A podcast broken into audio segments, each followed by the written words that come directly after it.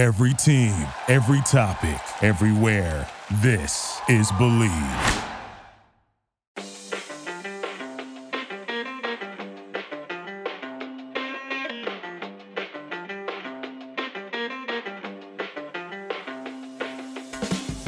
Welcome, everyone, to another episode of Revolution Recap. The regular season closed out Sunday afternoon as the Revs dropped a 3 1 result in Atlanta. Darlington Nagbe, Josef Martinez, and Julian Gressel all found the back of the net for the hosts, while Christian Penilla scored the Revs' lone goal on the day. Thankfully, the match had little impact on seeding, with TFC winning and Philadelphia losing, and the game was more or less a preview of the first round matchup we'll see between Atlanta and New England in the first uh, in a few weeks. Uh, I'm Greg Johnstone. Joining me today is Sean Donahue. Sean, how's it going? You know, I was I was hoping after this uh, this game today we'd be planning a trip down to, to Philadelphia to to see a Revolution playoff game in Philadelphia. So selfishly, a little disappointed with how the day played out, but um, you know, it was a it was an entertaining Revolution game. If a you know, as it turns out, very meaningless game that meant about as much as a as a preseason friendly at the end of it. Yeah. I, you have to think too that there wasn't as much intensity as we'll see in two weeks. Um, certainly, there was some fireworks at the beginning, but it seemed like the Revs kind of lacked that sense of urgency of trying to get back. I mean, they they did respond after the first goal, but it seemed like the second half it was kind of inevitable. It seemed more to be about Michael Parkhurst at the end. Um, so hopefully, in two weeks there'll be a different type of um, I don't want to say atmosphere, but a different type of urgency, and uh, hopefully the Revs kind of stay in it a little bit longer than they did this afternoon. But uh, Sean, what were your key takeaways from uh, today's match? Yeah, I mean, there's there's a couple things I think you can take away from this one. Um, at the same time, though, you you know you look at how this game played out, and um, you know Bruce Arena's halftime comments about it kind of being too loose, and I, I don't think when you get into a playoff game, we're going to see a game kind of as loose and as open as, as we saw in this one. Um, but with that said, I do still think there are a few things the Revolution can take away from this one. Um, the first being that the finishing just has to be better. Um, when you're playing a team like Atlanta United, you know you're generally not going to get as many chances as the Revolution had in this one, and I think that goes to the the point that I just made about it, you know, being a looser game than you'd expect in the playoffs. Um, but they had some really good chances. Christian Penilla uh, scored a great goal, but he should have scored um, before that, right before Atlanta scored, they had a breakaway that Penilla, you know, kind of had two bites at the apple. He first sent it right at Brad Guzan, got, got the ball back and had a couple of defenders between him and the goal, but the goalie was out and didn't finish that one. And then Atlanta goes down the other way and scores. Um, and then Penilla had another chance later on where, you know, he was called offside, but it was a, a kind of a sitter that he sent wide, albeit it was, you know, fast play, but, you know, he's a guy that likes to do better with that. I thought Penilla actually, if you ignore the finishing, had a fantastic game today. He was everywhere. He created a lot of chances for himself and others. Um, but I think it's kind of been a theme over the, the last few months of the season that Penilla is, you know, doing really well and getting in great spots. And getting some goals, but you know probably getting maybe a third of the goals that he should have with with some of the chances he's created. Um, and then you know you look at a guy like Josef Martinez and, and the opportunities he has and how he runs between the defense and and finishes off even after he's been off for you know a long layoff. You, you could see his quality tonight, and you know compare that to a guy like like Teal Bunbury who had three shots tonight and um, you know, actually set up the, the first goal for Penilla. So, you know, he didn't have a terrible game, but, um, you know, obviously a different caliber when you're looking at a, a Josef Martinez versus a, a, Teal Bunbury. Um, so that was just my take. My first takeaway from this game was that the Revolution need to find a way to, to finish their chances. And Penilla is not the, the only target, um, that, that should have done better in this one. I thought, um, Brandon Bye had a, you know, absolute sitter where he kind of had an, an op- empty net that he just rushed too much and, and shot over the, over the goal. So that was, uh, disappointing, especially, you know, as we've talked about before, the Revolution kind of have Brandon as more of a, a winger than a, a, fullback for most of the game. So if they're going to play him in that position, he's going to kind of skirt his defensive duties. Um, you really need somebody like him to, to put that chance away. So that was a disappointing moment for the Revolution. Um, but but overall, there were just a, a, number of chances in this one where the Revolution, you know, probably should have had three goals in this one, and maybe this game should have ended, you know, three three or four three Atlanta because Atlanta, you know, missed some chances that they wouldn't normally miss either. Um, but you know, it was just a reminder that when you're playing a team of the quality of Atlanta, you can't waste chance after chance and expect to take points away. Yeah, and looking at Stats Zone, uh, they have they say the Revs had four big chances while Atlanta had two big chances. So, um, I mean, I know that's not an exact measurement, but then you also look at shots on target. Revs had four, uh, Atlanta had nine, uh, and Atlanta had 19 shots, and the Revs had 16. So, yeah, I think this you can kind of look back on this game, and you know it looks a little lopsided, a three-one game, uh, but you know, when you consider the chances that the Revs missed, um, you know, it's not like they weren't getting their opportunities; they just weren't converting on them. And I can't imagine we're going to see many changes in this lineup. I think this is the same lineup that we're going to see in two weeks. Um, so, and, and, I think Christian Penilla is going to be a key part of this team that you know they're going to need him for those counterattacks. Um, they're going to need Teal Bunbury for those counterattacks too. So, and, and as you say, they'll probably start Brandon Bye up on the wing as well. So, it really comes down to just converting your chances and, and making them making them count against a team that's really really hard to, to face at home. Uh, so yeah, um, my key takeaway actually is going to be a person that you mentioned. It's not going to be on the Revs though, and it's Josef Martinez. And um, you know we were a little surprised to see him starting. You know he's been out of the lineup recently. We kind of thought maybe we would see him for a few minutes and maybe he'd get a test run. And, um, you know, coming up to this week, I know we've gotten a lot of questions, Sean's, about would you rather face Philadelphia or Atlanta? Assume Josef Martinez is out or jo- assume Josef Martinez will be playing. Um, and I think that answers a lot of those questions with his performance today. Um, a full 90 minutes. He was very effective, a goal and an assist, 87% passing. He had five shots, um, although only two were on target, but still, he made a massive impact on this game that I don't think you know can be replaced. Uh, so I think knowing that the Revs are going into Atlanta and they are going to have to face 90 minutes of Josef Martinez, or at least a fully healthy Josef Martinez, what it, what it, what it appears like. Um, I think that is a worst case scenario for the Revolution uh, compared to maybe playing against Atlanta without Josef Martinez or going to Philadelphia. Um, I, I, think we were surprised to see him in the lineup starting, um, but uh, he he certainly showed that whatever injury concerns uh, he he had previously, uh, I, I think he's going to be ready to go in two weeks. Yeah, I mean that's that's a great point. He was fantastic. He didn't look he looked 100 percent healthy. He didn't look like a guy coming off of an injury. Um, and you know, a guy of that quality, he was the the top scorer in the league last year, broke all those records. Now his records have been broken by Carlos Vela today, but uh, still, even with injuries this year and with what was you know at the beginning of the year a down year for Atlanta United, uh, he still finished in the top three. So you can't underestimate his quality. But you know when you when you talk to Josef Martinez, that that kind of goes to what what was my other takeaway that I that I almost let off with, and that's the the Revolution defense um, really gave him way too many opportunities.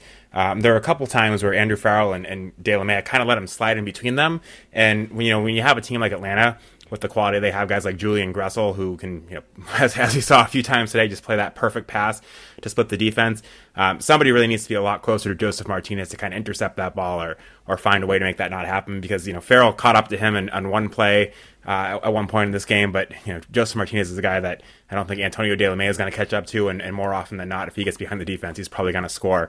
Um, and they're just time and time again where we found ways to kind of split the defense or play off Farrell's back or Delamea's back or break an offside trap. And you know, when you have someone of his quality, there has to be somebody on him at all times. I think to for the Revolution to you know really have a chance at, at beating Atlanta United. Yeah, absolutely agree. And another thing too that I'll, I'll you you mentioned the defense too. Um, one weak spot that I, I think might be an issue is that you know we've been talking about Jalil Anibaba on the left side, and I thought Julian Gressel had an amazing game.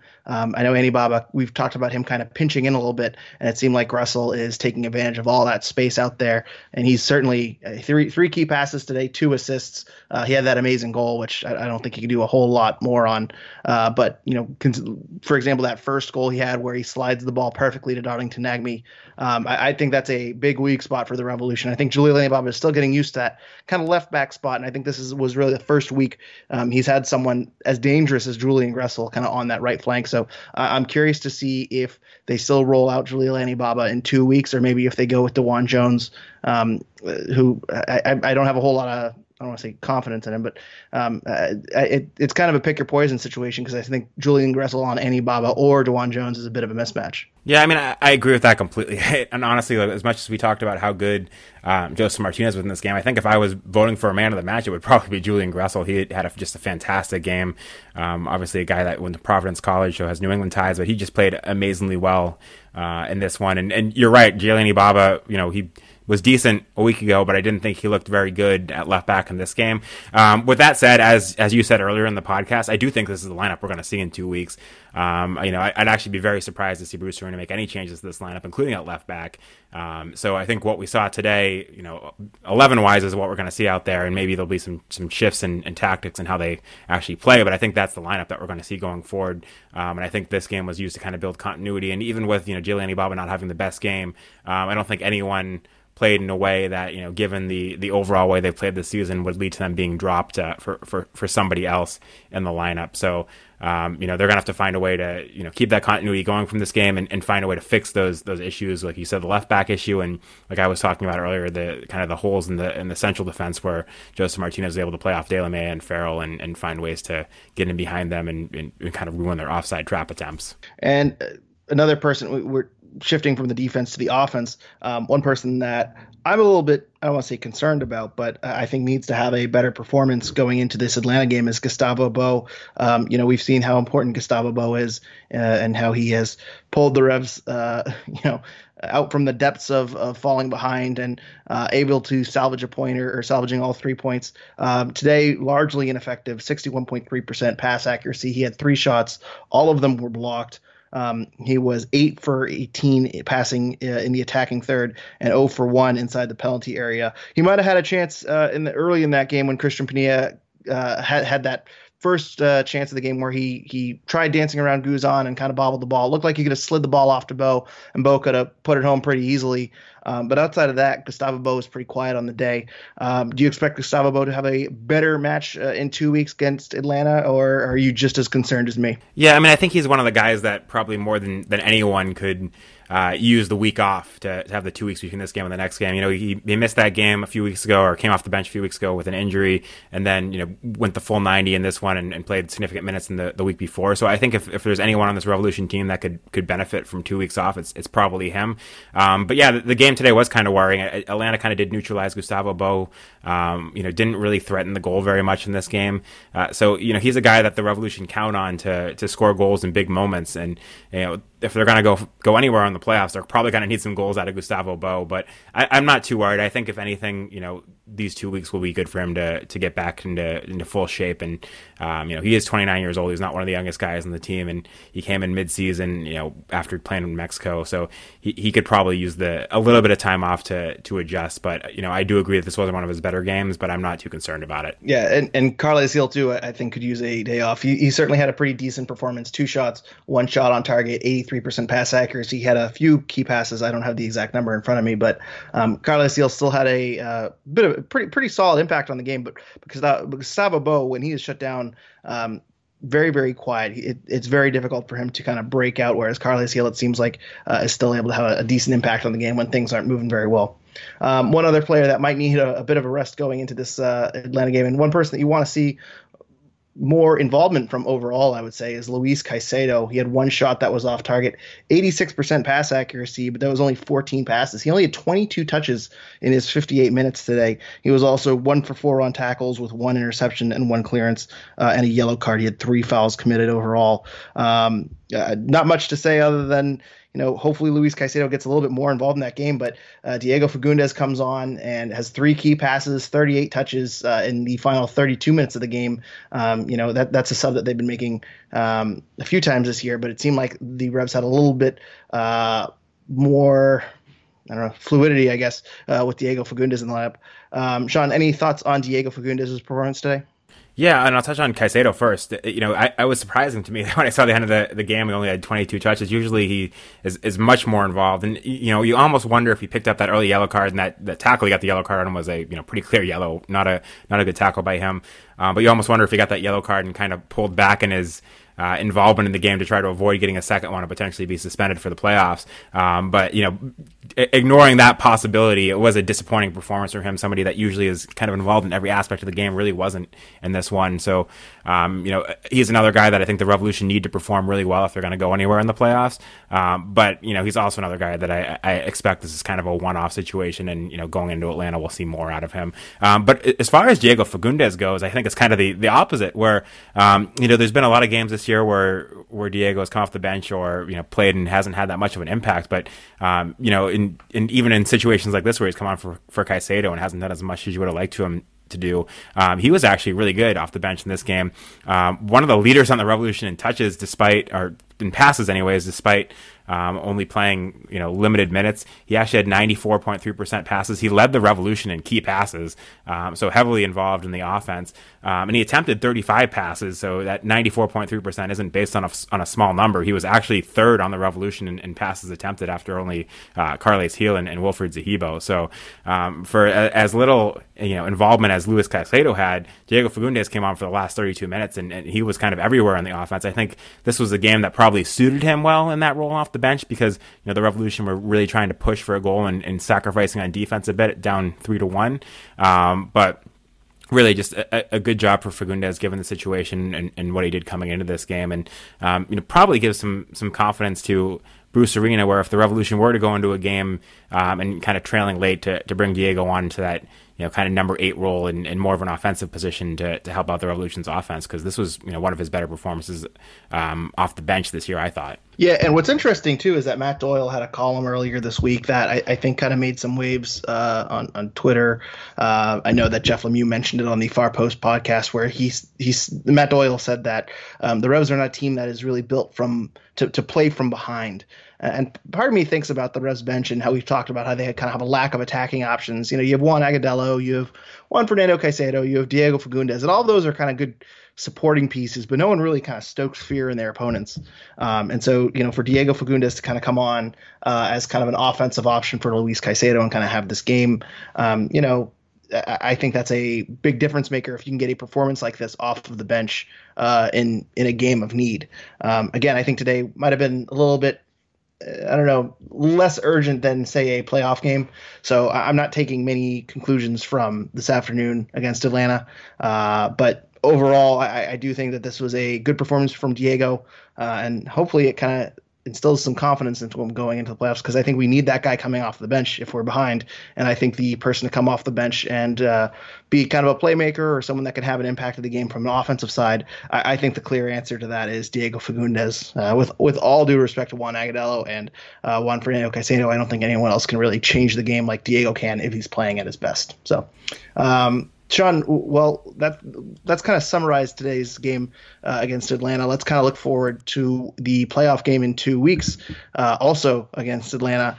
Um, what are your thoughts? Uh, are you concerned? How, how, do you assess the Revolution's chances chances going to the first round of the playoffs? Yeah, and going back to what I said earlier, and you, what you were saying about how you can't take too much away from this game, um, you know, what you can take away is kind of the individual errors, and you know, finishing certainly is an individual error, um, and some of the defensive errors you saw certainly are, are individual errors, and, and kind of seeing that at this stage of the season um, can be disappointing uh, from the Revolution, certainly. So, you know, like I said, I think the, the Revolution played pretty well in this game. I think up until that third goal, they were they were very much in this game. Um, they had opportunities to go ahead several times. They you know, they should have gone ahead in the second or third minute before Atlanta scored their first goal. Um, and there were you know other times when Penilla and Brandon Bye should have should have put them either ahead or or, re- or equalized for the Revolution at that point. Um, so there are some positives to take from this game. The Revolution never really looked out of place. I do think they, to a certain extent, after that third goal, fell apart a little bit. And, and you know, when you bring out bring out Anibaba and are playing with a natural left back, and you know, when you bring out Luis Caicedo and, and bring in Diego Fagundez, you're really going forward offensively, and defensively, you are going to have holes at that point. Um, so I think the Revolution showed when you know all things being equal, they were a team that could hang with Atlanta United. Uh, but at the same time, there were those worrying moments when you know Josef Martinez, who again is coming off a long layoff, so even though he you know looked very good, um, he'll probably look even better in two weeks. Uh, that's a, a, worrying sign for me. But there was nothing from this game that told me the Revolution couldn't go into Atlanta and get an upset. Um, there was also nothing from this game that told me Atlanta wouldn't still be the you know big favorites going into that matchup. Um, so I think the Revolution, you know, with a a, a, loss that they played you know decently well in can can take some confidence. Um, but I also think this is this is a good game for Bruce Arena to have kind of seen those mistakes the team was making defensively um, and use that as a teaching tool going in two weeks to, to help the Revolution kind of short up and, and find a way to to neutralize you know both Julian Gressel who was you know playing good passes all day and and uh, Josef Martinez who was finding more space than you would like to see him find. Yeah, I, I agree 100%. And, um, you know, I, do think, too, I mean, we're talking about the Revolution missing some chances, too. It should be noted that as as usual, Matt Turner made some pretty amazing saves in this game, especially early on. He seemed to really keep the Revs in this game. Um, you know, if Matt Turner does not have a solid game, uh, which you know, God forbid, uh, you know, maybe Atlanta puts this one away a little bit earlier. So this game could have been a little bit worse could have been a lot better for the Revolution. Um, but you're right; they're certainly within the um, kind of range where if the Revolution can come out and give their best performance and finish their chances, uh, I think they could take this game in, in regulation.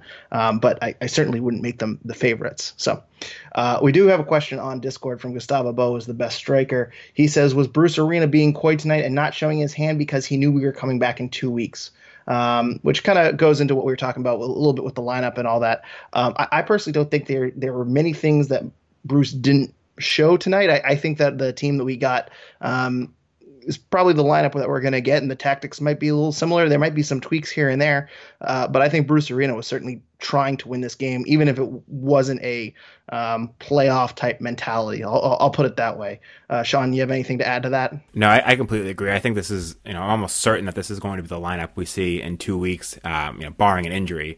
Um, I think Bruce Arena looked at this game as great preparation for the playoffs. He looked at, you know, the, the, fact that the Revolution do have two weeks off between this game and the next game, and and you know, as we talked about last week, to me, if you you know were to rest your starters for this game, that'd be a big mistake because I think you know three three weeks without a competitive game, um, that isn't a you know good situation for rest. That's a situation that leads to a team being rusty. Um, but I thought Bruce Arena went out there trying to win this game. I thought he put out his best eleven, um, you know, for this season, and I thought he you know, did everything he could tactics wise to to try to get a result. And you know, it, it, there were it could have worked if you know if, if uh, Christian Penilla puts away those chances, if Brandon Bye puts away his chance, um, it, it could have worked. So I don't think there was much hidden by Bruce Arena in this one, but I do think that you know he's going to have to look at this game and, and see why Julian Gressel managed to get the space to play those passes, why Josef Martinez managed to get so open, um, you know, a few too many times, and, and, find a way to, to mark those guys more out of the game. Uh, both of them have so much talent, you can't completely mark them out of the game, but um, you do have to find a way to, to get them a little bit less involved than they were in this one. Um, but you know, I, I, really don't think Bruce Arena was was trying to hide anything in, in, in the way he played this game. Uh, Gustavo Bo on Discord also asked us, uh, "Is Julian Gressel now Brandon Bye's dad?" Uh, which I think if you compare Julian Gressel to Brandon Bye's game, there was a pretty stark difference between the two. Uh, you mentioned Brandon Bye missed a few chances earlier uh, uh, early in the podcast. Um, overall, Brandon Bye had about 74% pass accuracy. He did have four ball recoveries and wasn't dispossessed once, but three for five on tackles, one interception, three blocks, three clearances, two of which were headed. Uh, assess Brandon Bye's game. I think a lot of people are. Um, I don't, want to say worried, but they might think that Brandon Bye is a bit of a weak spot uh, on this Revolution team, and certainly uh, he'll he'll get some flack for missing those uh, shots early in the game. But he still had two chances created in this game. So, um, what, what, are your thoughts on Brandon Bye? Do you think that's the weak spot on the Revolution? Yeah, and I do. I, mean, I think we talked about Giovanni Bob at left back. I think that's a, you know, potentially another weak spot. Um, but just fullback in general. Uh, but at the same time, I'm not sure you can call Brandon Bye a fullback for the way he's playing under Bruce Arena. It's intentional, uh, I think, but um, he's he's more playing as kind of that right midfielder that's kind of filling in the space when when Carles Gil cuts inside and, and, providing width. And you know he does a good job to get himself into into good positions.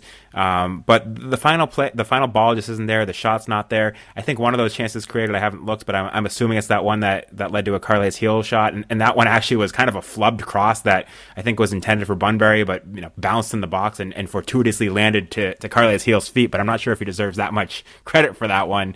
Um, I actually didn't think he had a, a, a bad game, you know, minus that uh, minus you know the, the kind of the flubbed chances and the the flubbed crosses. Um, I thought you know he was pretty active and, and got involved in his, his passing accuracy. I, it, it, felt a bit better. Let me see what it is. I have it up somewhere. Yeah, it was seventy three point nine percent, which for him uh, is better than usual. Um, so I didn't think it was a terrible game, and I think you know given where the Revolution are in the season, he needs to be their their starter for the playoffs. Um, but yeah, it is a weak spot for the Revolution. It is something they need to address in the offseason. Um, and you know, I, I do think he deserves to be you know criticized for missing you know what was pretty much an, an open net um, and that chance that I think at the time would have, would have tied the game for the Revolution. So, um, you know, he's he's he's a guy that can can add to your offense, but doesn't do it consistent consistently enough. Where I think what you're giving up on defense to, to play him that way um, makes a lot of sense. Yeah, and I agree. And I wonder too if DeJuan Jones, who I know is kind of the reserve outside back, Um, and I know that um, we'll, we'll, we'll get to the news in the week earlier, but it seems like there'll be a little less competition at left back for the Revolution next season. But I wonder if DeJuan Jones will get a look at right back because it seems like DeJuan Jones has a bit more speed and pace than uh, Brandon Bye. And Brandon Bye, the appeal to him was that ability to cross and send in some crosses, some some low crosses. But really, I mean, you have to kind of play him up. You have to play him as a right mid, right wing type. Um, I, I, it's not really paying dividends, and I think we've been waiting two years. So I wonder how solid Brandon Bye's spot on this team is uh, for 2020, or if that's a spot they look to upgrade, or if they move Andrew Farrell back, or if they move DeJuan Jones there. Um, there's a lot of things they can do. Um, but yeah, Brandon Bye week after week, it, seems like he just can't really piece it together. Uh, and he, he might put in an okay performance, but um, he, he, never puts in a performance that is really stellar. And, um, you know, as you say, uh, you're not getting a whole lot offensively for what you're giving up defensively. So, uh, also, I want to mention this really quickly because uh, Jonathan Seal just tweeted this out a few minutes ago. Uh, but Andrew Farrell had another great week uh, finished with one block, two tackles, four interceptions, four clearances, and eight ball recoveries. Uh, and Andrew Farrell, of course, made the team of the week last week. Uh, so it should be noted that Andrew Farrell uh, still nailing it down uh, at center back. Uh, still had a pretty solid week overall. Uh, so even though there are some questions about that defense, Andrew Farrell is still a bit of a rock um, on that back line. So yeah, there, there was one positive I think you can take away defensively this week. So. On that note, I, I still think the communication between Delamea and Farrell in this game could have been better. Oh, sure, sure, sure, sure. Uh, how do you? Well, yeah, I, I, mean, I guess at this point they can't really go away from Delamea. You're not going to go to Mancienne, and you can't really bring in Anibaba at this point. But um, yeah, I, I, mean, that's that's the best. that's the defensive pairing we're going into the playoffs with. Uh, you know, we're we're rolling the dice with it. Seems, um, yeah, yeah. I'm not as confident as I was last week. No, they they've had their their moments. I think I think this game, you know, if anything, perhaps made you, you know, despite the finishing, perhaps made you more confident in the offense because even though you, know, you talked about Gustavo Bou not having a great game, the team created a lot of chances despite that. So, you know, it, it probably made you more confident in the offense going into the playoffs. But uh, there were just a lot of holes in that defense. And you know, you mentioned Farrell had a good performance. He did, but um, at the same time, you know, a couple of those times Josef Martinez got free, and, and you know, some of those times he recovered and, and saved it. Um, you know, maybe in the first place he should have been a little bit tighter on Josef Martinez. So, uh, you know, it's, it's it's one of those games that again was much more open than a playoff game is going to be. But you know, individual errors from defenders against a team like Atlanta, uh, with the quality of finishers they have, you know, as we saw from Gressel, as we saw from Josef Martinez. Um, you know, Pity Martinez didn't start this game, but you know, he's another guy that if he comes off the bench or, or starts in the playoffs, um, you know, is really good at putting away chances. So um, it's you know, I, I, agree with you. I'm, I'm less confident in this in the team's defense after this performance than uh, maybe I was a, a, a, week ago. And it should be noted too, looking ahead to the playoffs, because we talked about all the different types of scenarios last week. Uh, just to be kind of clear about the Revolution's path, uh, if they were to make a deep playoff run uh, as the seventh seed, they are going to go at Atlanta two weeks from now in the first round of the playoffs, and then they would have to face the winner of Philadelphia TFC, and then they would have to face whoever comes out of that one slash four slash five seed, which would, you know, if you are, it's actually Philadelphia Red Bulls now that with the crazy results that happened today, the Red Bulls dropped down from the fourth seed to the sixth seed. Oh, great. Well, now I look stupid. Well, let's see let me amend that for all of our listeners because I know you're not going to edit this out after I look stupid. of course not. oh my goodness, Sean. Oh goodness. This decision day was exciting. Yes. No, you're right. You're right. Yeah. Yeah. Boy, the Red Bulls really fell hard, huh? Uh, yeah. So the Red Bulls lost. So it'll be at Atlanta and then at the winner of Philadelphia or Red Bulls. Which I I, I don't know. I might would ra- I almost would rather play Toronto.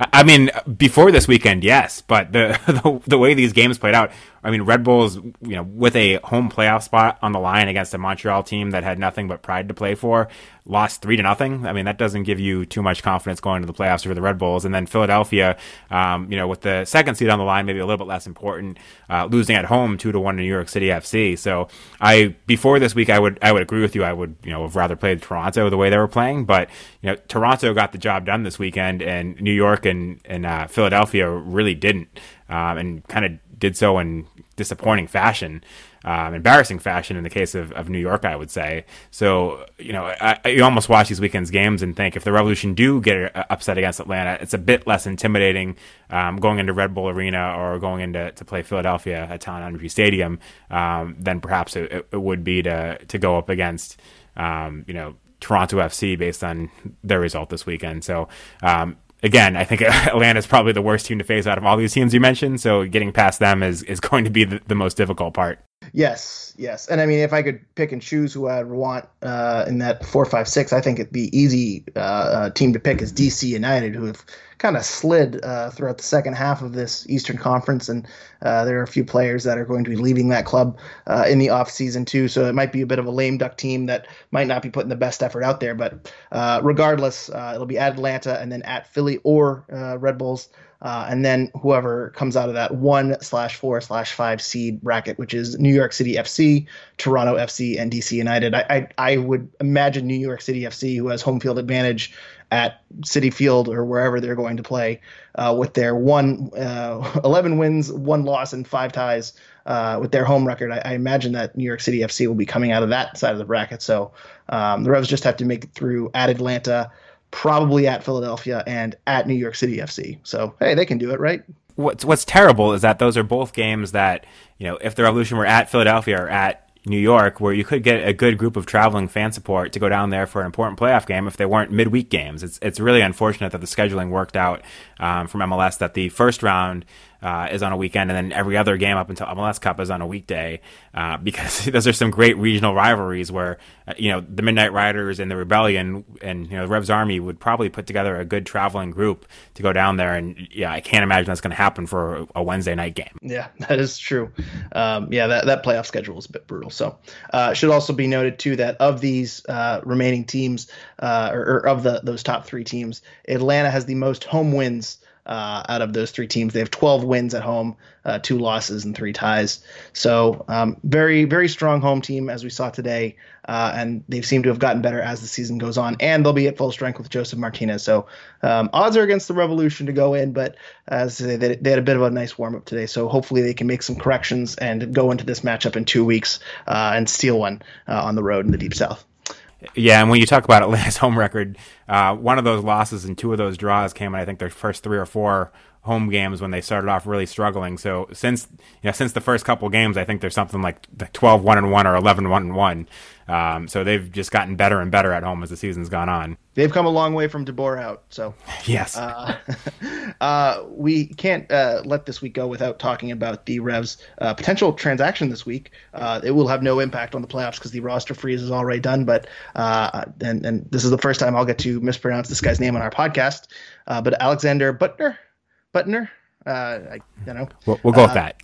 Okay, I'm not gonna I'm not gonna question it former Manchester United player, so I, I should know it, but I, have been reading a lot about it and I haven't heard his name said yet. But uh, he has uh, reportedly signed a two-year deal with the Revolution with a team option for a third. 30-year-old left back who most uh, uh, recently played in the Netherlands. Uh, he has spent time with Manchester United, Dynamo Moscow. Uh, he's been throughout Europe. Um, obviously would be a big signing for the Revolution at a hole that they've been trying to fill year after year after year uh, between Edgar Castillo and Gabriel Somi, uh, Chris Tierney. It seems like they have just had a revolving door of left backs um, that has at time been filled by uh, players being played out of position like Jalil Anibaba and DeJuan Jones and Brandon Bye and Kelyn Rowe.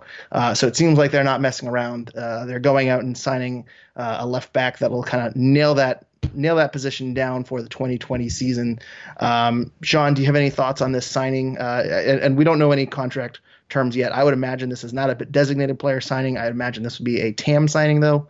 Uh, I imagine he'll have a bit of a high contract, probably around actually where we saw Gabriel Somi, which, if I remember correctly, was the four hundred thousand uh, dollar range. So Sean, any any thoughts on this signing uh, for the Revolution? Yeah, I'm, I'm, making the same assumptions as you, contract wise. If this was a DP, I think my, my thoughts would be different. Um, and you know, the other thing I'll add is I'm disappointed you left out Claude Dielna when you were talking about the Revs' makeshift left backs. Uh, but but I think this is, is, a good signing for the Revolution to get an experienced left back in here. Um, a, a, guy who you know, with Gabriel Somi, who was a guy who was on the on the outside of his team and was you know or a guy that was losing playing time at his current team and, and not playing at as high of a level as uh, Büttner's been playing at. Um, you know, so uh, again, Büttner is a free agent. He hasn't been playing himself since the, the end of the European season. Um, so by the time he plays for the Revolution, I think he'll be you know what six six months probably without without playing. I believe is that is that the situation of, of his contract? I think. Um, right. Yeah. So you know, I think it's a good signing for the Revolution. If it's a TAM player, it makes a lot of sense. Left back's been a huge issue for the Revolution. You know, he'll turn 31 before the season starts. That's not too old. It's, you know, younger than Edgar Castillo. Um, you know, unfortunately for the Revolution, Edgar Castillo didn't work out. Um, you know, I, I, we've talked before about DeJuan Jones and his potential, but I, I, don't think he's really the answer for the Revolution at left back, at least not for the, the short term future. Um, so, yeah, I think this is, is, a big move for the Revolution to shore up a position that, you know, the Revolution need a lot of help in. So, um, you know, curious to see what he does for the Revs, but you know, on paper at least, it looks like a really good signing. Yeah, and it should be noted that he he made he did make 29 appearances uh, for uh, his club in the Netherlands last year. Um, so he, he was getting full playing time too. I'm also reading too. I, I just googled his name. So apparently uh, Celtic was trying to sign him, and he turned them down to come to the Revolution. So um, I, I, think this is the Bruce Arena effect, where players now want to come and play for the Revolution, uh, which is a bit of an uh, odd feeling. But um, yeah, I, I, agree with everything you said. Uh, I think they're paying a bit of a premium here for him, but overall, um, I mean, it, it's it's a position that has been a headache for the revolution, and it's good to see these things uh, being addressed immediately. I know that in years past, uh, we've kind of been waiting uh, in the off seasons to see how certain polls are going to be filled and how uh, certain weak spots are going to be addressed. And a lot of times, we wait until January and February until we hear word uh, of a, of a signee that uh, uh, you know coming in or, or, not signing or whatnot. Uh, and and in the case of a, a certain uh, rumored designated player, uh, we had to wait four months into the season until we found out that he didn't want to play for the Revolution Brad Friedel anymore. So uh, it's great to hear that you know in November or October or September we're already have our first signing lo- locked up uh, in the uh, in the in the season. And it should be noted too that uh, Julian Cardillo noted that um, when uh, Büttner came in uh, for training for a uh, tryout, basically in September, he heard that Büttner had a very very good. Um, open tryout or fitness training or however you want to say. So uh, he's apparently in very, very good shape, even with all this time off uh, between the summer and now. So um, yeah, it'll probably be a, an expensive signing for a left back. And I know we, we're not big fans of uh, shelling out cash for for a backline. But um, I, I, think this is a signing that the Revolution needed to make.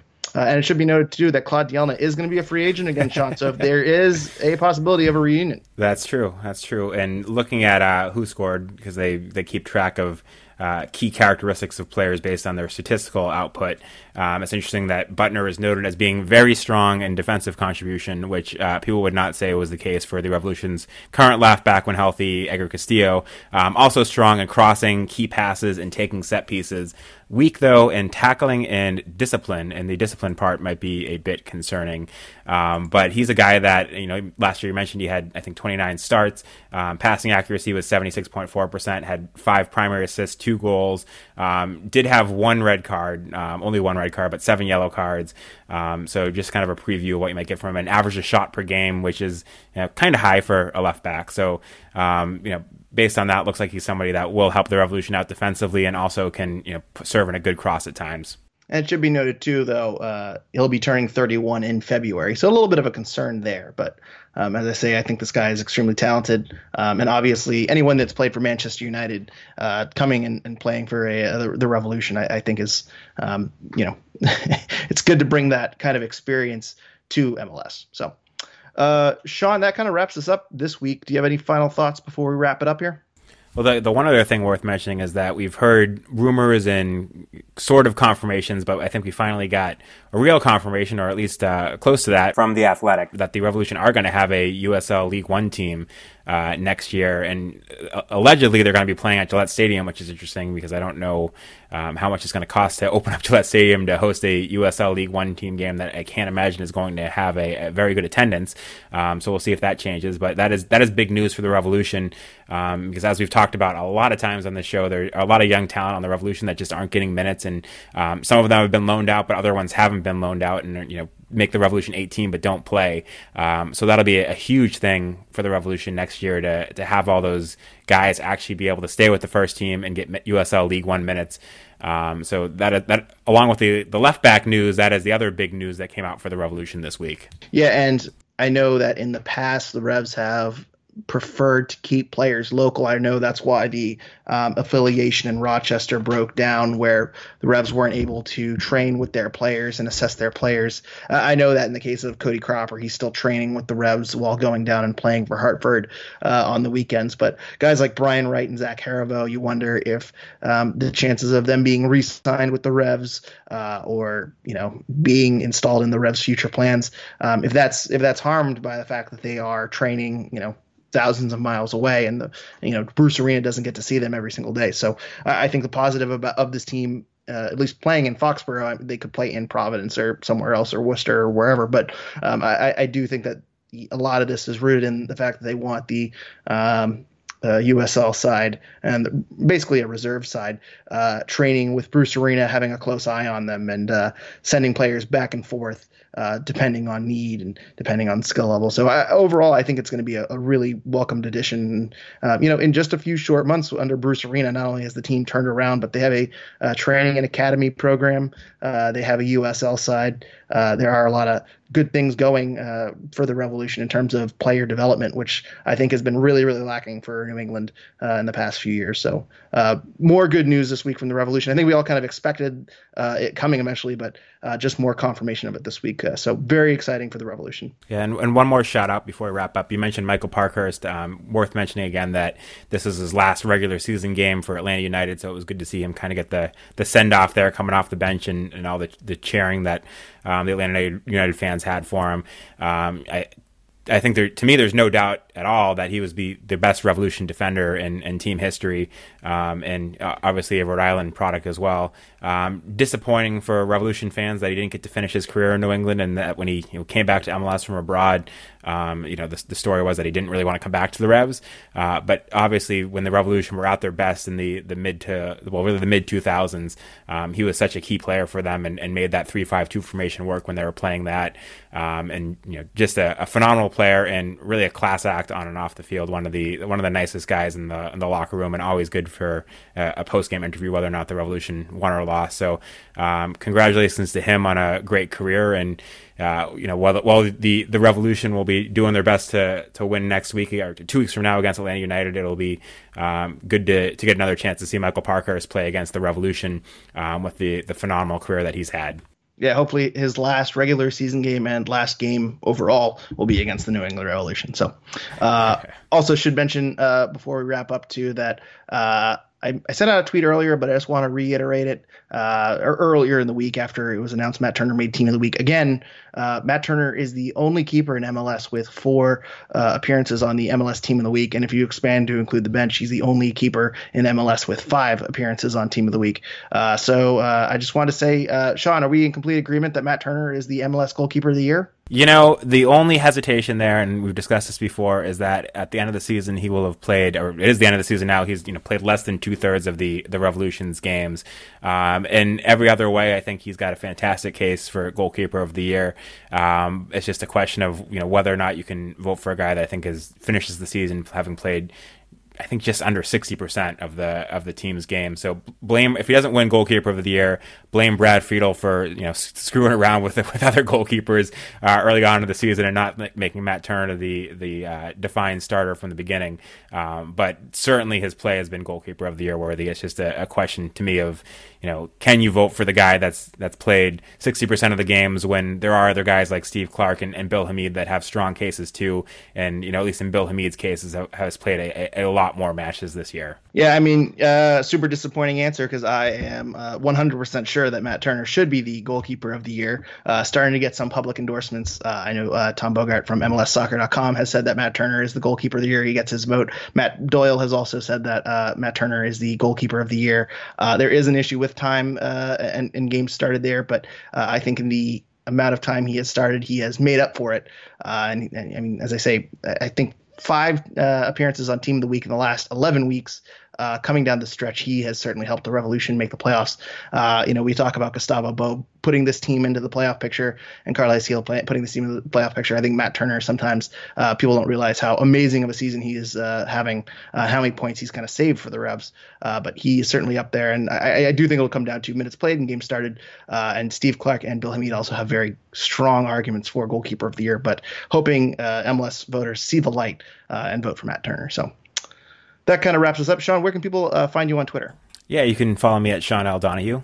And you can follow us on Twitter at Revolution Recap and like our Revolution Recap page on Facebook. Uh, also, please leave us a review on iTunes or wherever you're listening.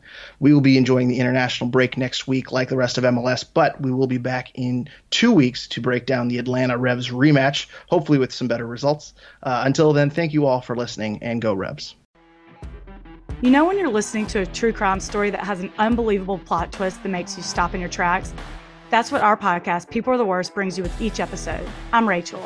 And I'm Rebecca. We're identical twins who love true crime cases that make you say, didn't see that coming, and we hate the people responsible for them. Listen to People Are the Worst now on Apple, Spotify, or wherever you get your podcasts.